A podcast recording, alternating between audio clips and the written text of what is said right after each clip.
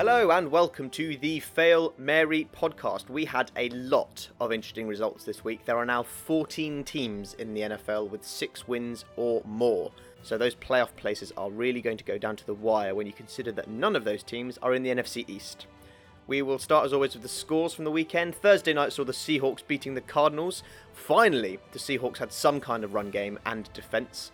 Carlos Hyde averaged nearly six yards a carry, so Wilson could concentrate on making the right plays instead of making all of the plays.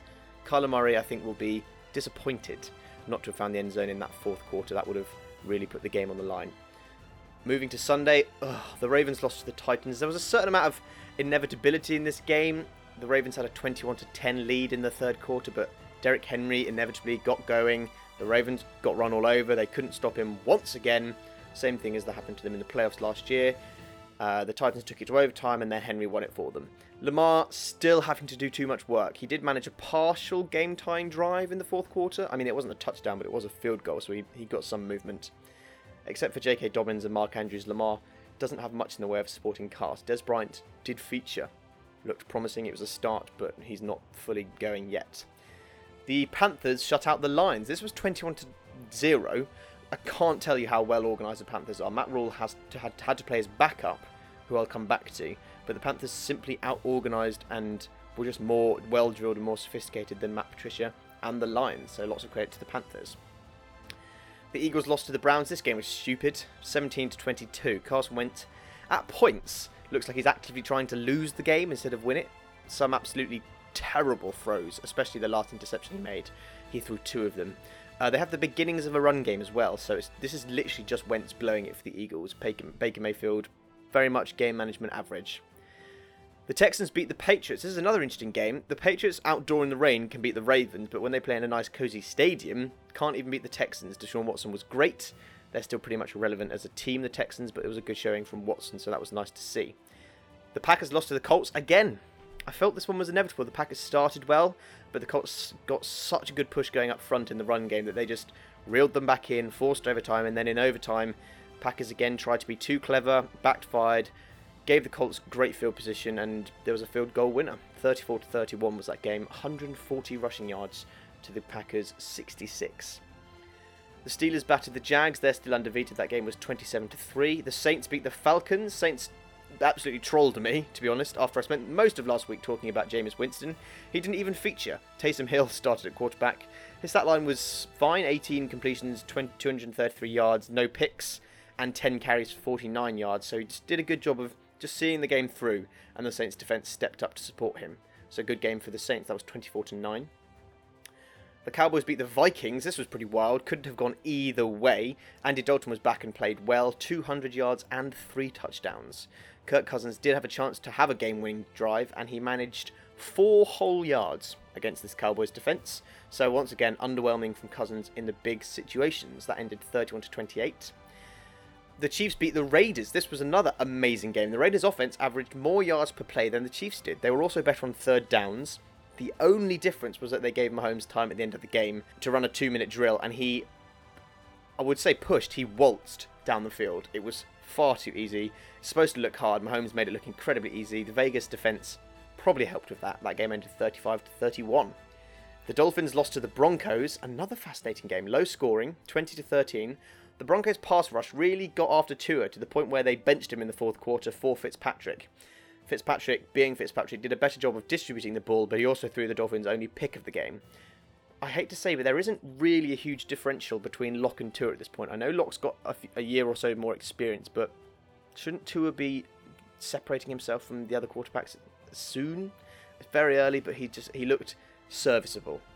The Chargers beat the Jets 34 to 28. That's way too many points to be giving up to the Jets. Herbert was good, the Chargers defense wasn't. And on Monday Night Football, the Rams beat the Buccaneers. We will come back to that story, but let's first start with what happened in Washington.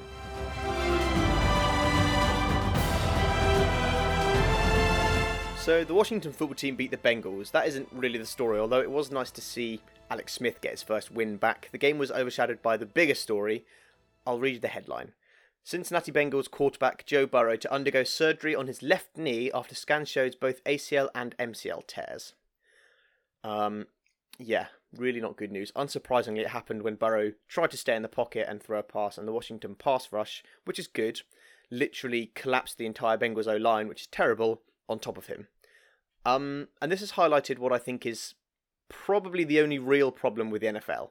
I don't care about the pass interference rules changing on a yearly basis. That's just them trying to develop and make the game more entertaining. But what I do absolutely despise about the NFL is that there is no accountability for being bad. In all the big British sports, if you're bad, okay, drop down a league, play against the other bad teams. You'll make way less money because less people want to watch bad teams and want to watch bad teams playing against bad teams. But that's fair, right? If you want good, if you can't sort yourself out and get yourself together, then you drop down and either you sort yourselves out or you accept that you aren't at the elite level anymore.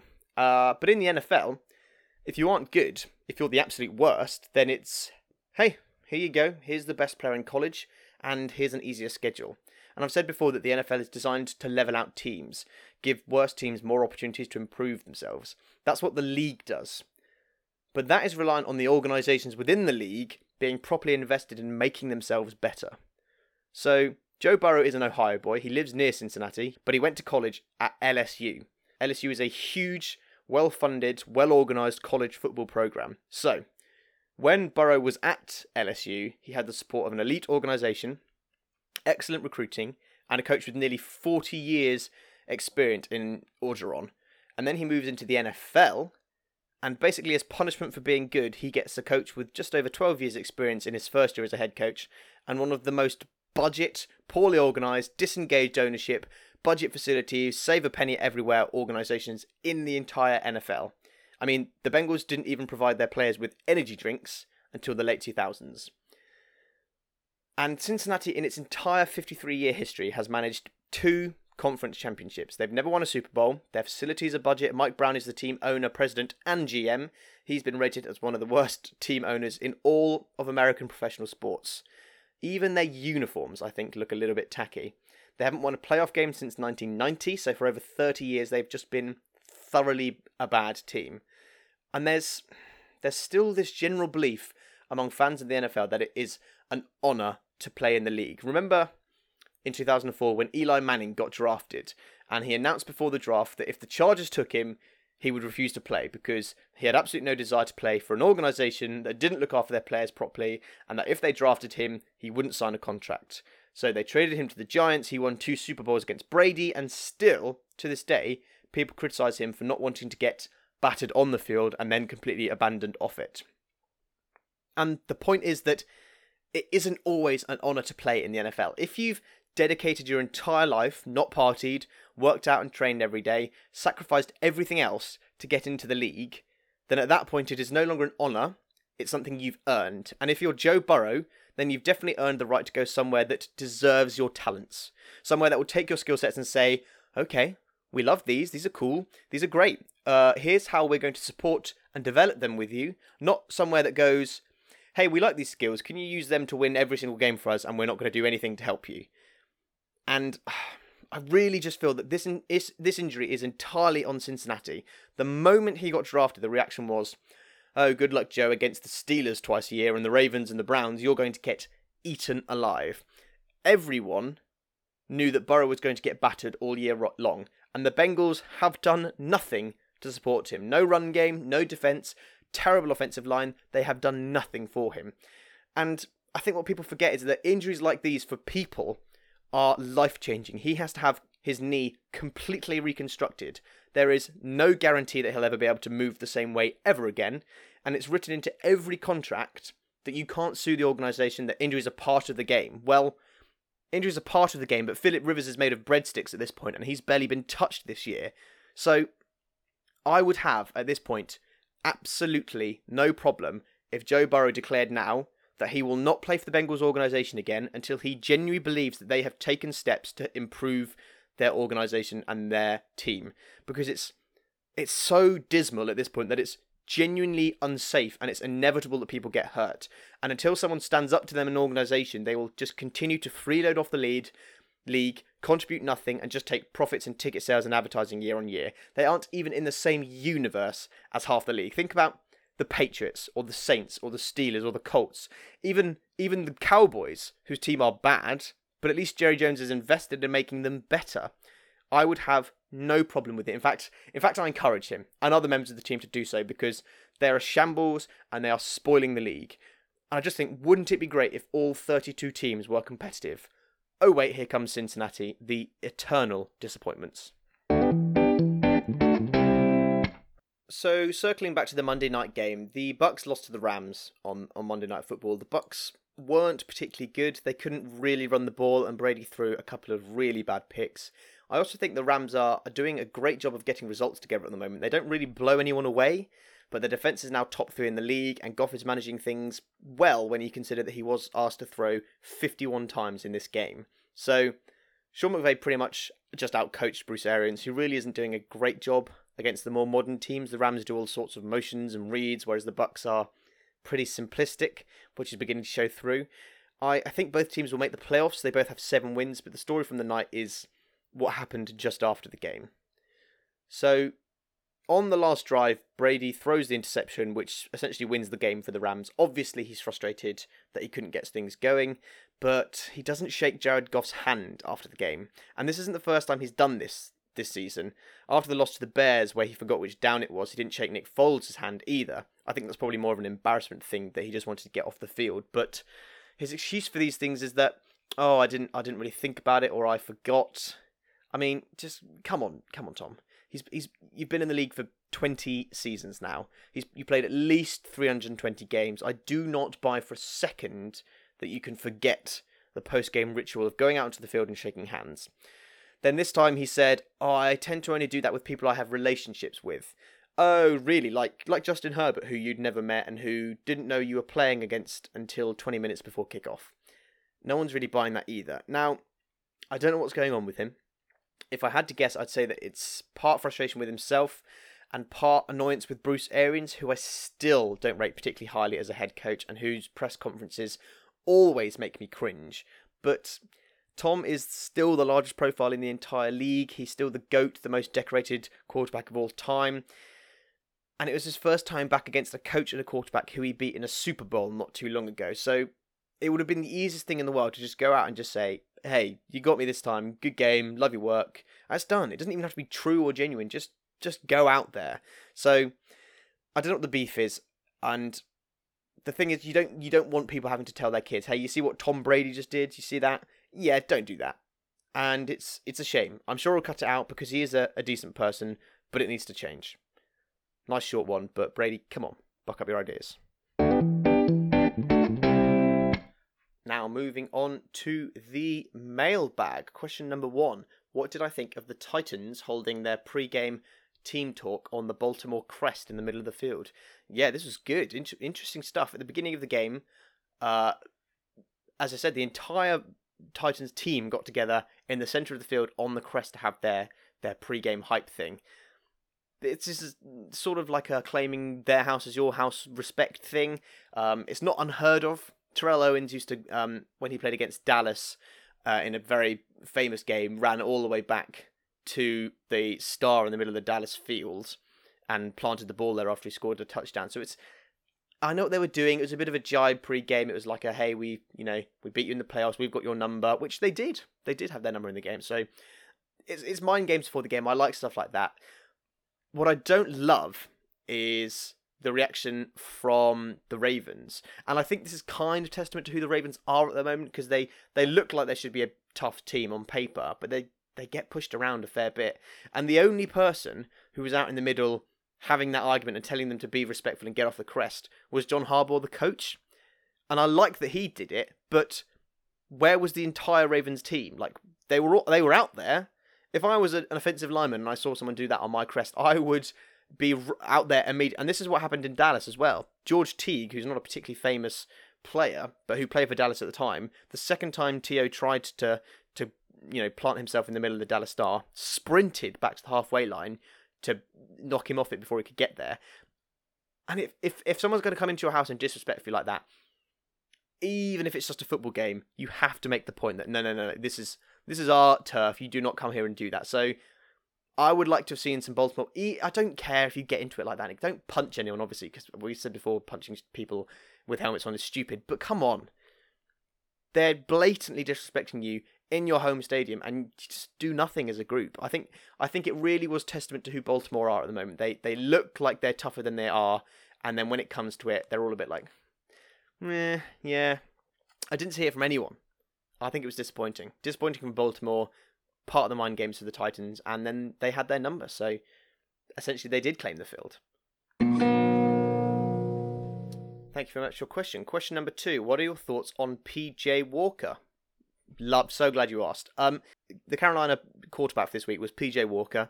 He's their backup. He's had a pretty long winded career to starting the NFL. He was undrafted out of college. He's been cut by 12 different NFL teams. Uh, and he finally gets his opportunity to start some football games in the XFL, where which is like the sort of a sub lead of the NFL. It wasn't quite as big or as popular, but they they launched it for a bit last season. In that time, he threw 15 touchdowns in five games, and then the league folds and goes bankrupt again. So he gets picked up, gets put to Carolina, and finally gets his, his opportunity. Completes for 24 of 34, throws a touchdown and two picks. So it's not the most amazing stat line, but he did. Carolina aren't a hugely dynamic team, and the Lions are a better defense than people are giving them credit for. I'm not entirely sure he suits the Panthers just because I think they're sort of building a similar thing to what the Saints and the Dolphins are, which is all about possession, sensible passing, rhythm, timing stuff. And I think, you know, he's he's mobile, he's got a pretty decent arm, he's quite quick, so you could scheme him to the run game if you wanted to. I don't think he's got a future as a starter in Carolina because I see what they're building there, and I think they're going to look for someone younger in the draft. But Pete, there's there is a market for players like PJ A. Walker in the NFL. I think there are definitely worse starting quarterbacks out there than him right now. So it was excellent to see him. I want. I'm. It'll be interesting to see where he goes, if anywhere. Because I think if he has to start the next few games and he has a good performance, then it goes. It becomes a question of well, we're not going to keep him, but he definitely deserves to be starting somewhere. So let's ship him for something worthwhile. I think there are a fair few teams out there that would look to pick up someone like PJ Walker. You could get him for cheap. You'd probably bring him in as a, a maybe a, a, backup role and then look to transition him in if someone else doesn't work out. Uh, I'm trying to think of. I could see him being at the 49ers if they don't get Sam Darnold because they're going to be too good for a high draft pick. I can see the Colts um, moving for him if they aren't hugely happy with Philip Rivers or if, if Philip Rivers decides to retire because he's he's just adds another level of dynamicness that he's slightly more modern as an NFL quarterback. There's definitely a market for people like PJ Walker. Let's see how he does over the next few weeks. If he turns out to be terrible, then the market will go away. So this is a very much a, a prove it time for him, and that means the Carolina games, while he's around, are going to be interesting to watch. But I'm very pleased for him to get his chance and to perform like he did because he was he was definitely serviceable, and it was it was great to see. So congratulations to PJ Walker. Thank you for your question. Question number three: Does Derek Carr deserve MVP votes? Excellent question. So Derek Carr, since week five, has been the third highest graded quarterback. So he's just in terms of pure statistics, he's up there in the conversation. Obviously, they run the ball a lot, but so do Tennessee. I, he he's definitely more serviceable than Tannehill is. Carr has been in the MVP conversation before. I think we forget this, but back in 2016, before he broke his leg, the thing that everyone seems to have forgotten about Carr is that he was drafted as a gunslinger uh, in 2014. His NFL arm, he sort of his NFL profile was that he has a great NFL arm. He he throws an amazing deep ball. He really dishes the ball out. He came from Fresno State, which is I think the fourth biggest college in California, so it's not a big place. But his idol growing up was Brett Favre. So he's very much built in the mold of a slightly more modern, not quite as velocity wise, not quite as powerful a thrower as Brett Favre, but he really he likes to move around, he likes to throw it deep, and he got blamed unfairly for the decline because I mean Oakland when they were still Oakland had very little talent at that point. But now he's got Ruggs, who's an amazing deep threat. He's got Agholor, who's showing to be a good route runner. He's got Waller, who's a great tight end. He's got Renfrow, who's great in the slot. And now he's got this sort of talented group around him. He can get back to doing what he's best at. And in this game, he was competitive with Mahomes, just in terms of the deep balls he threw and how nice they looked. There wasn't that much difference between his throws and Mahomes. Mahomes did more of them and racked up more yards, but when Carr is asked to do it, he's very, very capable. And I think a lot of credit to Jon Gruden for putting that offense together for him. And I, I like it and I see why it works. And I think Oakland are actually quite a dangerous team to face right now. But he'll get MVP votes. He's still got to compete with Russell Wilson and Patrick Mahomes, but he has done an excellent job revitalizing his career in Las Vegas. So fair play to him. moving on to games of the week. It's Thanksgiving week in America, which uh, means there's supposed to be more games on Thursday night, although one has been postponed. We'll come back to that one. Thanksgiving week tends to be a game of a week of bigger games. So there's uh there's great divisional games like the Titans are playing the Colts, that's a good one. The 49ers against the Rams, that's an exciting divisional game. The Bears are playing the Packers, but I'm not going to pick any of them, although they're all good games and would be worth watching. The ones I'm going with are at 6:15 and this was due to be on Thursday night. The Ravens are playing the Steelers on Sunday. Now, the precursor to this is that this was supposed to be on Thursday. This was supposed to be a big Thanksgiving game, and it's been moved because the Ravens had a bit of a COVID issue. Lots of Steelers players have already taken to Twitter criticizing the Ravens, saying, Why don't we get a Thanksgiving game just because you can't sort yourselves out? So, if there wasn't enough beef in the 40, 50 years of history that the two, these two teams have with each other, there definitely is now. So, the arguments have already started. It's going to be hugely physical as a game. These games always are, especially in the prime time slots. And for me, this is sort of last chance saloon for the Ravens. If they lose again, then they're going to their last few weeks. Even though their schedule gets a bit easier, they've still got. They are now really, really in in in the race for the wild card. They are miles behind the Steelers, and if they want any chance of competing, they need to keep stringing results together as much as possible and the Steelers are still undefeated, so that'll be extra motivation because they don't want their division rivals to have a perfect season. That would be incredibly embarrassing when they were tipped to beat them. This is, yeah, for me, the Ravens have to put a showing in here. The Steelers haven't been great at running the ball, but they are dishing out really well passing wise, and that defensive front is incredible. Very, very hard to play against. So, this is about can the Ravens finally make this not too much about Lamar? Because if this is all about Lamar again, he's going to get battered and the Ravens are going to lose. But they should have extra motivation. They've been criticised on Twitter. It's Thanksgiving week. This is a massive. This is probably as big as the derbies get in the NFL, and the Ravens need to put in a good showing here. If they don't win this, then for me they're not even the top ten NFL teams because there are teams out there who maybe aren't as talented at the quarterback position as the Ravens are, but are much more physical, much more dominant, play the play football in the right way, and the Ravens are really slipping into a team that's sort of a bit gadget and gizmo, similar to Green Bay. And if you can get pushed around like that, you aren't going to last in the in the back end of the season. So, Ravens versus Steelers, six fifteen, and it's nine twenty five. The Chiefs are playing the Buccaneers. This is going to be huge for Brady and Arians. I think this has to be the one where Arians go learns that his offense isn't modern enough for the NFL anymore because he's going to see the Chiefs' offense in action, and it's about as, as fast and as as high tempo and as aggressive and as adrenaline fueled as an offense gets. It's so quick.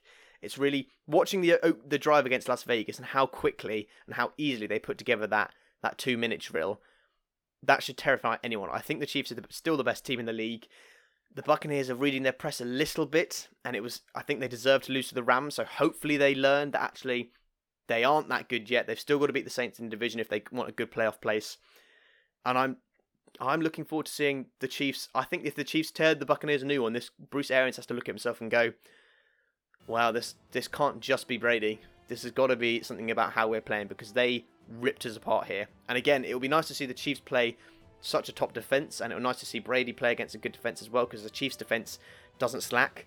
But yeah, this I hope that this is the week where Arians gets showed up and learns a lesson because they've had a few games now where I'm sort of thinking, okay, well, you've attributed that to the wrong thing, and actually you just need to have a look at yourself because your coaching is not good enough. So that's at 9.25. And that will end Games of the Week and end the show for this week. Thank you very much for listening. As always, we are on YouTube still. It's called the Fail Mary Podcast. Um, thank you very much for the people who keep listening to them and commenting and liking and subscribing and stuff. That's excellent. Really appreciate your support. And thank you for listening to the podcast. I will see you next week.